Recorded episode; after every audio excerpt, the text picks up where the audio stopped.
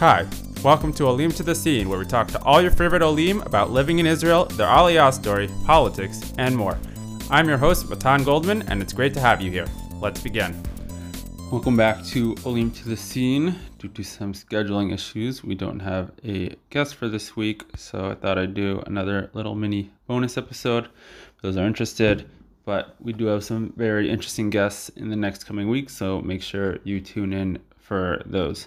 So I thought I'd talk today about how to keep up with the news in Israel. Um, lots of different sources, lots of different things. It's a small country.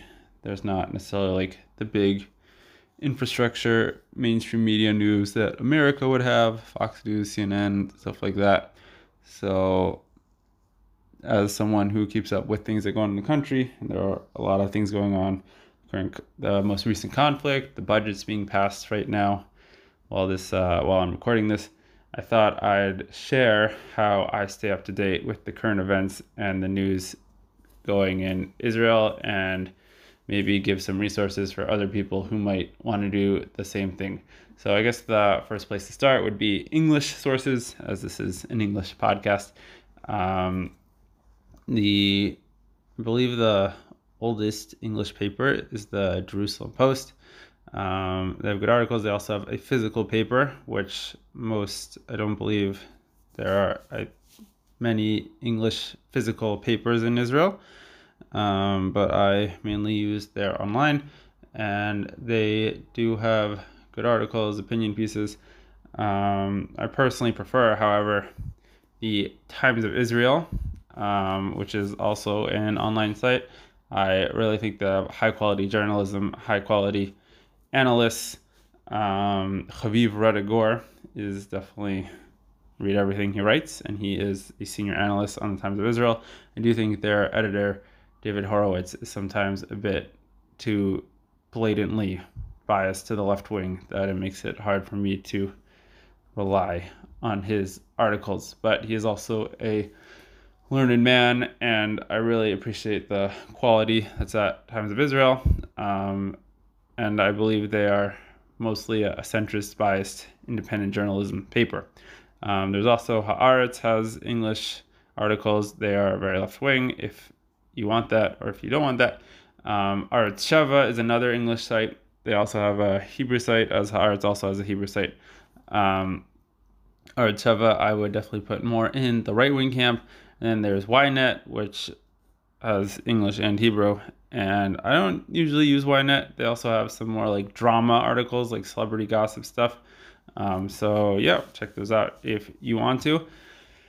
No, I thought I'd transition more to Israeli online news. So there are essentially the four major news channels in Israel on the TV, which is N11, which is Kan, which is the Israeli sponsored broadcast. There's N12, um, which I believe is the most popular they're more of like a center. They have both uh, left wing and right wing commentators. Um, people like Amit Segal, who's right wing, and Yonit Levi, who's more center left.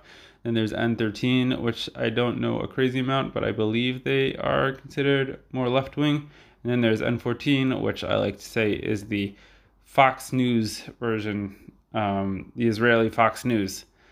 And they are just blatantly pro Bibi. And yeah, and then they also all have websites. And there are other websites like Mako, Maariv, which Maariv is also a paper, and Walla. And then there are two more business oriented um, newspapers, which are also websites, and that would be the Calcalist and Globes. So if I believe the Globes has an English site, the Calcalist has CTech, which is a technology kind of base. But if you want more, and you can read the Hebrew if you want more of that uh, in depth economic macro analyses, uh, these are the papers you gotta check out.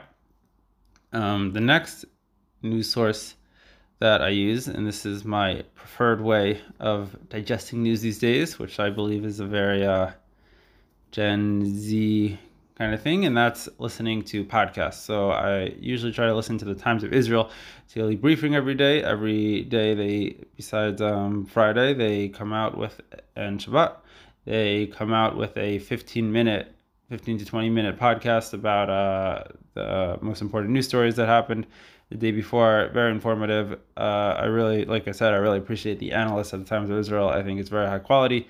We definitely recommend short amount of time just to stay updated with the news. Um, another podcast I enjoy listening to is Unholy. It has Israeli news anchor Yonit Levi and um, also a British journalist from The Guardian, which I'm forgetting his name, but they talk about Israeli issues and they have uh, interesting guests on talking about different Jewish topics. And yeah, it's a lot of Israeli current events and general Jewish current events in the world. Um, very high quality. Would definitely recommend a listen. It comes out weekly on Fridays. And then in terms of Israeli podcasts, and here I find that you really get like good information. They bring in the Israeli experts and they go a lot deeper than maybe English sources. I really enjoy N12, the news channel's podcast, Echad Beyom. Every day they come out with a podcast story. Um, it's it's universal. They cover all sorts of news stories, but when they cover the Israeli news stories, it is definitely high quality. There's also an 11 um, Kan has their own podcast called Odiom. So we definitely recommend checking out Echad Biyom and Odiom. If you want to learn more Hebrew, you already understand Hebrew, you're up for the challenge of understanding Israeli podcasts. Another way um, where Israeli uh, events and policies get discussed is on social media. So there is the famous Amit Segal Telegram if you're in Israel and he's a, a, journalist for N12, but he also has some of the most breaking news, like most immediate news updates on his Telegram. He is more of a right wing journalist. We'll check it out. Um, for English speakers, there's, uh, I guess, a, a, relatively new news website called Bernie News Network. It's uh, it's a WhatsApp channel.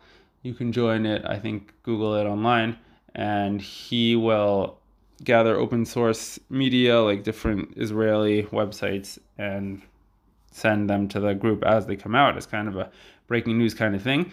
And another place where surprisingly a lot of very intense, in depth discussion on Israeli current events and Israeli politics happens is Israeli Twitter.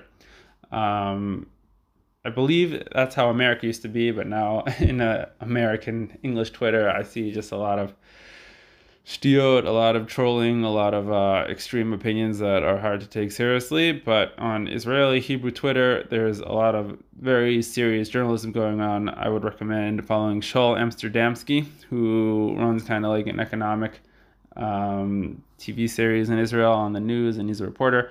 And also Idan Eretz, who's a journalist for Globes, but he is very active on Twitter and he's always talking about the current events in Israel and what he thinks and how they could potentially be better.